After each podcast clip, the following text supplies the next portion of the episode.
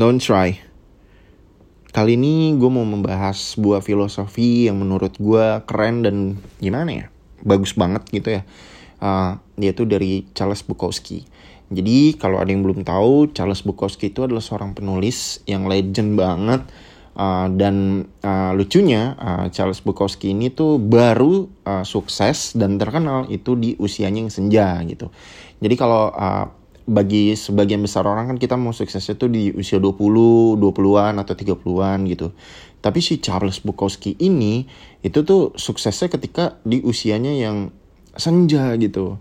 Nah, ini gue ngerasa sangat relate dengan apa yang dibagikan oleh uh, apa namanya uh, Om Charles Bukowski ini. Jadi uh, uh, sebelumnya nih ya, sebelum kita masuk ke materinya, Uh, jadi uh, sorry banget kalau misalkan gue uh, lama banget nih untuk upload episode terbaru ini gitu. Uh, dikarenakan gue akhir-akhir ini sibuk banget, sibuk banget uh, uh, di pekerjaan gitu. Uh, terus juga gue kemarin baru aja ngerjain uh, side hustle gue yaitu jadi market research gitu ya kan ya. Dan ini pekerjaan yang lumayan sulit menurut gue. Jadi waktu itu gue uh, nge-research apa sih platform-platform ebook atau uh, manga atau um, apa namanya webtoon gitu loh. Jadi kayak ada sebuah perusahaan gitu yang pengen tahu nih uh, sebenarnya orang Indonesia itu pakai platform apa aja sih buat baca buku gitu. Buku manga komik atau webtoon gitu. Cerita-cerita yang ada di online gitu. Dan tugas gue adalah uh, gue mencari apa namanya daerah. Gue mencari data yang bisa dipakai sama si perusahaan uh, untuk bisa eksekusi uh, uh, marketing plannya di Indonesia gitu. Dan ini pekerjaan yang menurut lumayan sulit dan makan waktu lumayan banyak. Uh, beberapa hari gue research dan itu bener-bener capek banget. Ini salah satu pekerjaan yang bener-bener nguras otak banget. Uh, sejauh ini ya sejauh ini ya. Ini pekerjaan yang bener-bener nguras otak banget menurut gue gitu. Terlepas dari pekerjaan gue di China Embassy sekarang ini. Nah, uh, selain itu gue juga lagi ngerjain apa namanya? Uh, gue lagi ngerjain album ketiga gue yang rencananya bakal isinya itu 10 lagu dan di sini gue juga uh, lagi apa ya? Lagi pengen keluar dari uh, comfort zone gue. Uh, jadi uh, kalau sebelumnya itu gue lebih uh, beatnya itu lebih gimana ya lebih simple atau gimana gitu tapi di album ketiga ini gue mencoba untuk uh, explore lebih lagi kayak uh, musik jazz gitu. Terus kayak nah suges apa ya uh, suges suges jadul gitu kayak Cocktail Twins uh, atau uh, apa ya contohnya slow dive. Slow dive nggak jadul jadul amat sih. Pokoknya uh, berbagai macam uh, apa namanya band suges gue pelajarin. Tapi uh, gue juga mempelajarin jazz di sini gitu uh, dan gue mencoba uh, untuk tidak apa ya tidak kedengeran seperti R&B gitu. Karena yang gue incer itu jazz sih menurut gue. Dan kemarin itu gue baru nemu uh, musisi jazz keren banget. Itu namanya uh, Doron siapa gitu. Dia tuh musisi Jerman gitu ya keturunan Yahudi. Itu tuh ah gila lagunya enak banget. Dan menginspirasi gue untuk uh, bikin uh, musik jazz di album ketiga ini. Tapi juga nggak nggak melepas identitas gue sebagai musisi suges gitu Oke, okay, jadi balik lagi itu sedikit uh, info kenapa gue akhir-akhir ini sangat sibuk dan gak up, update podcast. Terus juga apa namanya? Uh, jadi si Charles Bukowski ini bilang ya uh, banyak banyak dari kita itu mencoba uh, sangat berat gitu, mencoba sangat berat, mencoba sangat keras gitu uh, untuk bisa sukses gitu. Sementara uh, definisi sukses itu apa sih? Ya kan ya. Uh, simpelnya gini, uh, sukses itu bisa berarti lu uh, kaya raya gitu, bergelimang harta lah, banyak lah dolar lu istilahnya gitu ya kan ya. Atau lu terkenal kayak yang sekarang nih selebgram selebgram yang lagi naik, kayak yang lagi gue tonton akhir-akhir ini Fadil Jaidi, Keanu AGL gitu kan ya yang sampai diundang ke Rans Entertainment punyanya Raffi Ahmad dan Nagita Slavina itu dan mereka sukses mereka terkenal gitu tapi sebenarnya itu kan definisi general ya. Dan menurut Charles Bukowski, uh, rahasia kesuksesan itu bukan dengan cara lu berusaha sangat keras untuk menggapainya gitu. Jadi kayak misalkan kalau lu mau jadi kaya raya nih, ya kan ya. ini hujan. Waduh akhir-akhir lagi hujan sih. Sorry sorry sorry. Enak banget sih hujan. Gila deres banget. Udah dari sore tadi deh kayaknya deh dingin banget. Enak banget di sini ya jadi uh, balik lagi aduh.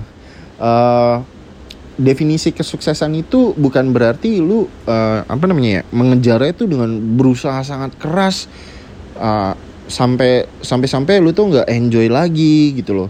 Lu sacrifice your sleep gitu. Oh mungkin kalau misalkan uh, mengorbankan waktu tidur ya itu pasti ya kan ya namanya juga kita bekerja gitu loh. Tapi gue merasa sangat relate karena selama ini ternyata approach gue menurut Charles Bukowski ya menurut si Om Charles ini itu tuh salah gitu loh kalau lu uh, berusaha keras itu untuk mengejar uh, money, fame atau love, uh, cinta-cintaan lah gitu. Istilahnya kalau uh, gua sebagai cowok ingin sukses supaya dapat cewek gitu atau cewek ingin sukses supaya dapat cowok juga gitu. Itu juga salah gitu. Uh, dan menurut dia tuh uh, definisi art dan juga life itu ya uh, art itu kan bisa dalam arti pekerjaan juga ya kan? Pekerjaan itu kan juga bisa jadi art gitu loh uh, apa something that you passionate about. Nah menurut Charles Bukowski itu tuh selalu ada di depan mata lu. Jadi it's right there in front of your eyes gitu loh. Jadi kayak uh, hal hal itu tuh kesuksesan itu tuh ad, ada di depan mata lu gitu. You just have to wait for your moment.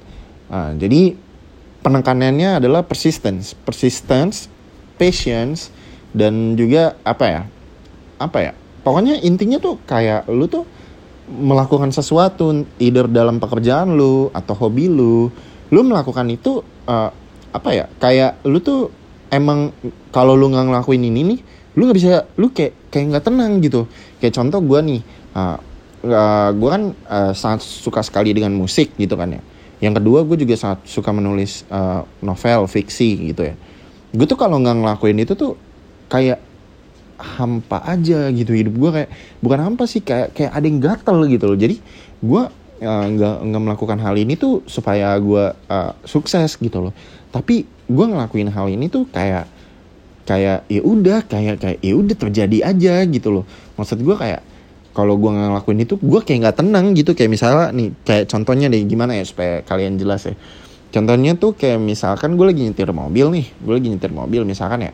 Terus gue lagi lihat pemandangan terus anjing bagus deh pemandangannya deh. Misalkan atau lagi hujan anjing suasananya enak banget nih dingin ambience enak gitu. Terus gue tuh kayak gatel gitu kayak ini kalau vibe kayak begini gue jadiin lagu gue gua gua tuh pengen ngegambarin apa yang gue rasain sekarang gitu saat di kondisi saat itu gue gua gua kayak gue senang banget nih sama hujan gitu di dalam mobil lagi jalan uh, short trip around the town lah gitu lagi jalan-jalan terus hujan pemandangannya bagus uh, uh, matahari matahari senja sih lah. Gue tuh kayak anjing nih kalau gue bikin lagu keren kali ya. Jadi abis itu gue pulang terus gue mencoba ngegambarin situasi saat itu gitu loh. Jadi lu paham kan gitu kan kalau kayak walaupun misalkan uh, gua gua gue nantinya nggak jadi apa-apa gitu dalam musik gitu tapi gue sangat enjoy melakukannya gitu. Karena kalau gue nggak ngelakuin gue tuh gatel gitu kayak kayak sakau gitu loh. Kayak misalkan kayak uh, uh, gue lagi ngayal nih lagi duduk gitu misalkan atau di mana gitu di kafe. Terus kayak tiba-tiba gue tuh kepikiran ide cerita gitu loh kayak ide cerita buat novel gitu loh atau cerpen atau tulisan apa pun lah itu. Gue tuh kayak kepikiran gitu loh kayak uh, anjing nih keren sih kalau kalau kayak begini kayak begini. Nah itu tuh abis itu gue tulis gitu loh. Jadi uh, yang gue tangkap dari filosofinya si Om Charles Bukowski itu adalah itu. Jadi ceritanya tuh si Charles Bukowski itu tuh dia sepanjang masa mudanya tuh berusaha banget supaya bisa jadi penulis yang sukses dan terkenal. Akhirnya dia nulis terus nulis terus sempat kerja di uh, apa ya kantor pos gitu gitu kan ya. Terus kayak hidupnya membosankan. Ya kurang lebih kayak apa yang kita alamin deh sekarang di masa-masa quarter life crisis ini gitu kan ya. Itu gue ngerasain banget. Makanya gue bisa relate banget. Gue kayak anjing hidup gue boring banget gitu kan ya. Gue pengen sukses deh biar ada seruan dikit gitu hidup gue gitu kan ya. Nah tapi ternyata hal itu salah gitu loh. Yang harus lu lakukan adalah uh, karena lu lu tuh emang gak bisa hidup tanpa itu gitu loh. Jadi kayak anjing nih udah lama nggak bikin lagu bikin lagu ah gitu. Anjing udah lama nih nggak nulis nulis ah gitu. Anjing udah lama nih gue kagak uh, kerja gitu. Kerja ah gitu. Jadi kayak emang sesuatu yang emang lu suka gitu. Especially for uh, artis ya. Artis itu seniman ya bukan bukan artis. Kalau pengertian artis di bahasa Indonesia kan beda gitu. Kalau artis uh, pada hurufiahnya itu yang bener adalah seorang seniman apalagi seniman gitu. Kayak lu tuh kalau nggak ngelukis lu tuh kalau nggak nggambar atau bikin musik lu tuh gatel gitu. Kayak lu, lu, lu emang harus ngelakuin itu. Kayak kayak kayak kayak lu ketagihan makan nasi gitu kan kayak lu ketagihan um, ngerokok gitu loh. Nah uh, um, akhirnya tuh Charles Bukowski ini tuh kayak sadar gitu. Kayak misalkan anjing selama ini proses gue salah gitu. Dan di umurnya itu kalau yang kalau nggak salah tuh di umur 30 40-an itu kayak dia tuh kayak akhirnya mikir anjing selama ini motivasi gue salah gitu kan ya. Kayak gue tuh kepengen fame money sama uh, woman gitu. Jadi dia tuh kepengen kaya kepengen um, terkenal kepengen uh, uh, dapet cewek-cewek gitu loh. Uh, dalam uh, cara dia menulis uh, buku gitu loh. Ternyata dia salah akhirnya dia merubah lah persepsinya dia terhadap uh, apa yang dia lakukan gitu kan. Jadi tuh dia tuh sambil uh, kerja akhirnya tuh ya uh, dia tuh sempat quit kerja di uh, postcard office uh, kalau nggak salah postcard office karena dia wah gue harus jadi penulis penulis terkenal nih. Dia sampai quit his job gitu. Tapi akhirnya dia kembali lagi di pekerjaannya itu lucunya gitu ya. Jadi dia udah keluar terus bisa balik lagi gitu kan ya. Waduh seandainya di Indonesia bisa kayak gitu ya nggak tahu deh kalau kalian pernah nggak nemu kantor yang lu udah cabut terus lu bisa masuk lagi ke situ gitu. Pokoknya Charles Bukowski tuh gitu. Jadi dia tuh kayak uh, saking dia obsesinya nih uh, untuk jadi terkenal sebagai penulis akhirnya dia tuh uh, sampai quit his job. Uh, terus habis itu ternyata nyesel gitu nggak punya duit. Akhirnya uh, dia tuh balik lagi kerja di postcard office. Habis itu dia tuh uh, jadi dia bagi waktu gitu men jadi bagi waktu jadi kayak misalkan di sela pokoknya setiap ada spare waktu kosong dia tuh nulis tuh. Sesingkat apa pun dia tulis idenya gitu kan ya. Dia tulis ceritanya atau bukunya atau filosofi yang dia tulis lah. Pokoknya dia kan penulis bermacam uh, genre ya. Nah abis itu uh, apa namanya dia tuh kalau lagi istirahat dia nulis kalau lagi di rumah dia nulis. Tapi ketika waktunya kerja dia kerja gitu. Jadi kayak bisa relate banget sama apa yang gue rasain gitu kayak uh, apa namanya uh, dia tuh gak bisa hidup tanpa menulis gitu. Jadi akhirnya dia tuh udahlah gue let gue aja keinginan gue buat terkenal buat kaya gitu loh buat dapat perempuan-perempuan gitu loh. Tapi akhirnya uh, ternyata gue emang cinta nulis kata dia gitu kan ya. Kalau nggak nulis gue bisa gila. It, uh, it's a part of my life gitu kata dia. Uh, terus abis itu uh, Om Charles ini tuh dia kayak ah, ya udah deh di selasa waktu dia nulis segala macam dia tetap jadi penulis tapi dia juga kerja gitu loh. Terus akhirnya mendadak dia beneran terkenal cuy. Dia akhirnya dia di umur yang udah senja gitu 40 50 tiba-tiba karyanya meledak terus dia terkenal dan dia sama sekali kayak nggak nyangka gitu anjrit gitu kan ya. Gue beneran bisa sukses juga ternyata gitu nah ternyata itu kuncinya. Jadi kayak lu tuh cuma harus uh, ya lakuin aja terus gitu apa yang lu suka gitu loh. Klisenya seperti itu tapi kan pada prakteknya sangat sulit ya kan? Dan selama ini ternyata motivasi gue juga salah gitu. Uh, eh, gue tuh kayak nulis lagu atau main uh, main musik atau nulis novel gitu. Itu motivasi gue anjing gue pengen terkenal gitu kan ya. Anjing gue pengen banyak duit dari karena terkenal kan banyak duit gitu ya kan. Terus anjing gue nanti bisa dapat uh, jodoh lah kasarnya gitu ya kan ya dari situ. Karena kan orang siapa sih nggak mau sama orang terkenal dan orang kaya ya kan ya. Tapi ternyata gue tuh salah gitu.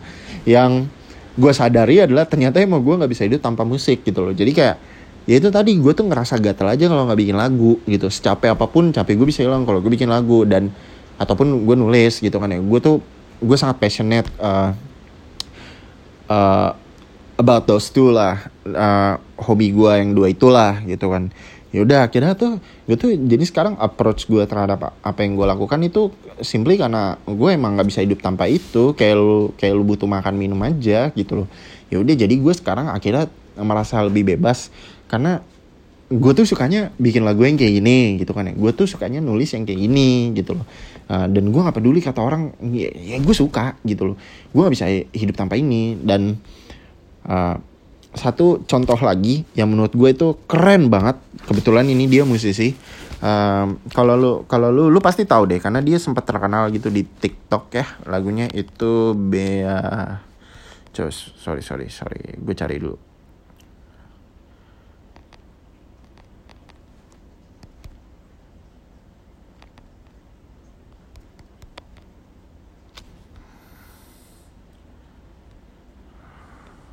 sorry sorry gue lagi cari ya uh, namanya agak sulit deh ah ini uh, namanya Bea Badubi nah dia ini uh, kalau nggak salah tuh yang nyanyi lagu None fade away for too long, none stay away. I make a cup of coffee for your friend. Na na na na na na na na. Dan uh, kerennya lagi nih orang uh, dia masih muda. Terus kayak dia tuh pas kalau kalian denger versi aslinya yang akhirnya bikin dia terkenal itu lagu yang berjudul Coffee ini tuh dia bikin ya anjing itu soundnya sampah banget. Karena gue kan gue gua kan main musik dan uh, udah lama nih gitu kan kayak gue dengernya sound lagu ini tuh sampah banget, jelek banget kalau dilihat dari soundnya ya. Karena dia tuh rekaman asal banget cuy. Kayak cuma pakai gitar, gitar kopong yang juga gitar ini ya. Karena kan gue uh, gitar freak ya, gear, gear freak lah. Uh, pokoknya music gear lah semua semua semua alat musik lah kayak gitar drum gitu gue tuh kayak gue tuh um, uh, kayak udah hatam banget istilahnya gitu uh, gue tahu yang mana yang bagus mana yang gimana gitu kan ya dan dia tuh bener-bener rekaman lagu ini tuh kayak cuma pakai gitar jelek kopong uh, gitar nilon nih nilon lagi gitar kopong lah gitar string kop kopong yang dikasih sama bokapnya gitu. Kayak gitar jelek terus dia main lagu nyanyi rekamannya gitu doang di kamar terus meledak banget cuy. Dan kalau lu lihat tuh di Spotify tuh ya kalau lu lihat di Spotify nih kalau lu mau tahu nih itu tuh dia tuh sekarang itu didengar sama uh, eh, 13 juta 803 255 orang. Gila gak lu? 13 jutaan orang lu hampir 14 juta dengerin dia. Dari awalnya dia cuma pakai gitar kopong yang jelek. Kalau menurut gua nih ya, yang aku ngaku sebagai expert gitar, harusnya kan kalau main akustik ya lu pakai Martin lah, apa Taylor lah, terus rekamannya yang bener lah gitu minimal minimal lu pakai GarageBand gitu dan mixingnya juga harus bener gitu loh. Tapi asumsi gue tuh dipatahkan banget sama bocah satu ini gitu loh. Jadi ini cewek kayak cuma simply pakai gitar jelek terus rekaman ngasal di kamar. Meledak anjir, gila diangkat sama TikTok terus meledak lagunya terus kayak gila 13 juta Spotify-nya cuy gila jauh banget sama gua solo gua sama band gua Indigo Hari gitu kayak anjing dan ternyata tuh pas di interview itu tuh kayak kayak dia tuh cerita kayak cuma uh, gue bikin lagu tuh kata dia nih ya kata si Be Bea Dubi Dubi gue gak tahu nama aslinya. Jadi dia tuh keturunan Filipin. Uh, gue gue gue sih uh, waktu itu nggak nyangka banget gue bisa terkenal. Ya, iya jing nggak nyangka lu. Gue juga nggak nyangka. Maksud gue lagu dengan kualitas audio sesampah itu lagunya bagus lagunya bagus. Catchy banget lah. Tapi kualitas audionya jelek banget. Lu lu ya lu pasti nggak bakalan nyangka kalau lu terkenal itu tiba-tiba gitu pada suatu hari dia uh, uh, uh, woke up gitu uh, terus tiba-tiba anjing kok gue viral? gitu loh. Terus kayak uh, apa namanya itulah itulah uh, jadi dia tuh bener-bener gak nyangka pas di interview itu kayak ya udah gue bikin lagu tuh ya ya karena emang uh, saat itu gue emang lagi naksir cowok gini gini gini gini terus ya gue gue gue tuh pengen nuangin isi hati gue ke dalam lagu itu gitu ya udah si simple aja gitu kayak gitu. Dan tiba-tiba dia terkenal gitu kayak apa ya si dia ini even try gitu. Ya, ya iya dong kalau emang dia uh, ngelakuin gitu kalau emang dia berusaha gitu. Nah, pasti pasti dong dia anjing nih lah lagunya bagus nih ya udahlah gue rekaman dengan proper gitu. Terus gue kayaknya nadanya kurang bagus nih gini gini gini gini. Jadi perfeksionis gitu. Menurut gue salah kayak gitu ini tuh anjing ya sumpah ya. Ini tuh bener banget. Waktu itu uh, waktu itu gue juga ngalamin hal yang sama tapi dengan skala yang jauh lebih kecil lah dari dia. Jadi waktu itu uh, gue kan ada project musik solo ya. Waktu itu gue sesimpel gue tuh di rumah terus habis itu kayaknya enak nih bikin lagu kayak Siguros ya kan ya? Lagi hujan-hujan nih. Ya, waktu itu kayak bulan November gitu deh. Waktu itu gue lagi di uh, tinggal bareng sama mantan gue jadi di waktu itu di tempat mantan gue gue mikir anjing nih enak nih hujan-hujan gini bikin lagu kayak Siguros ah terus sampai rumah gue balik ke Bekasi. Uh, dari Mampang gue balik ke Bekasi. Uh, terus gue ya udah bikin lagu tuh. Itu lagu nggak sampai sejam gue bikin. Dengan sangat ngasal. Yang penting jadi gitu. Yang penting gue tuh enak denger ya gitu. Gue gue tuh pengen punya lagu kayak Siguros gitu. Terus wah ya udah dong. Udah tuh gue rilis. Nggak salah aja gue gue rilis aja udah. Pas gue gue pokoknya gue tuh lagi nyantai nyantai ya gue akhirnya gue mau ah, mau dengerin lagu gue ah gitu. Uh, maksud gue uh, gue tuh cuma pengen ngecek ini lagu gue uh, apa namanya udah naik apa belum ya gitu kan ya. Karena waktu itu emang dudet gitu jadi tuh gue lupa gitu. Jadi gue ke skip sehari gitu. Jadi harusnya naik hari minggu gue tuh baru inget wah lagu gue rilis nih hari minggu nih. Terus hari seninnya gue cek pas hari Senin gue cek itu tiba-tiba Spotify gue yang tadinya cuma 9 orang doang yang dengerin tiba-tiba udah seribu aja tau gak? Gila gak? Udah seribu tuh itu hari Senin. Gue kaget dong ini kok kenapa tiba-tiba seribu ya yang, yang dengerin gitu kan ya?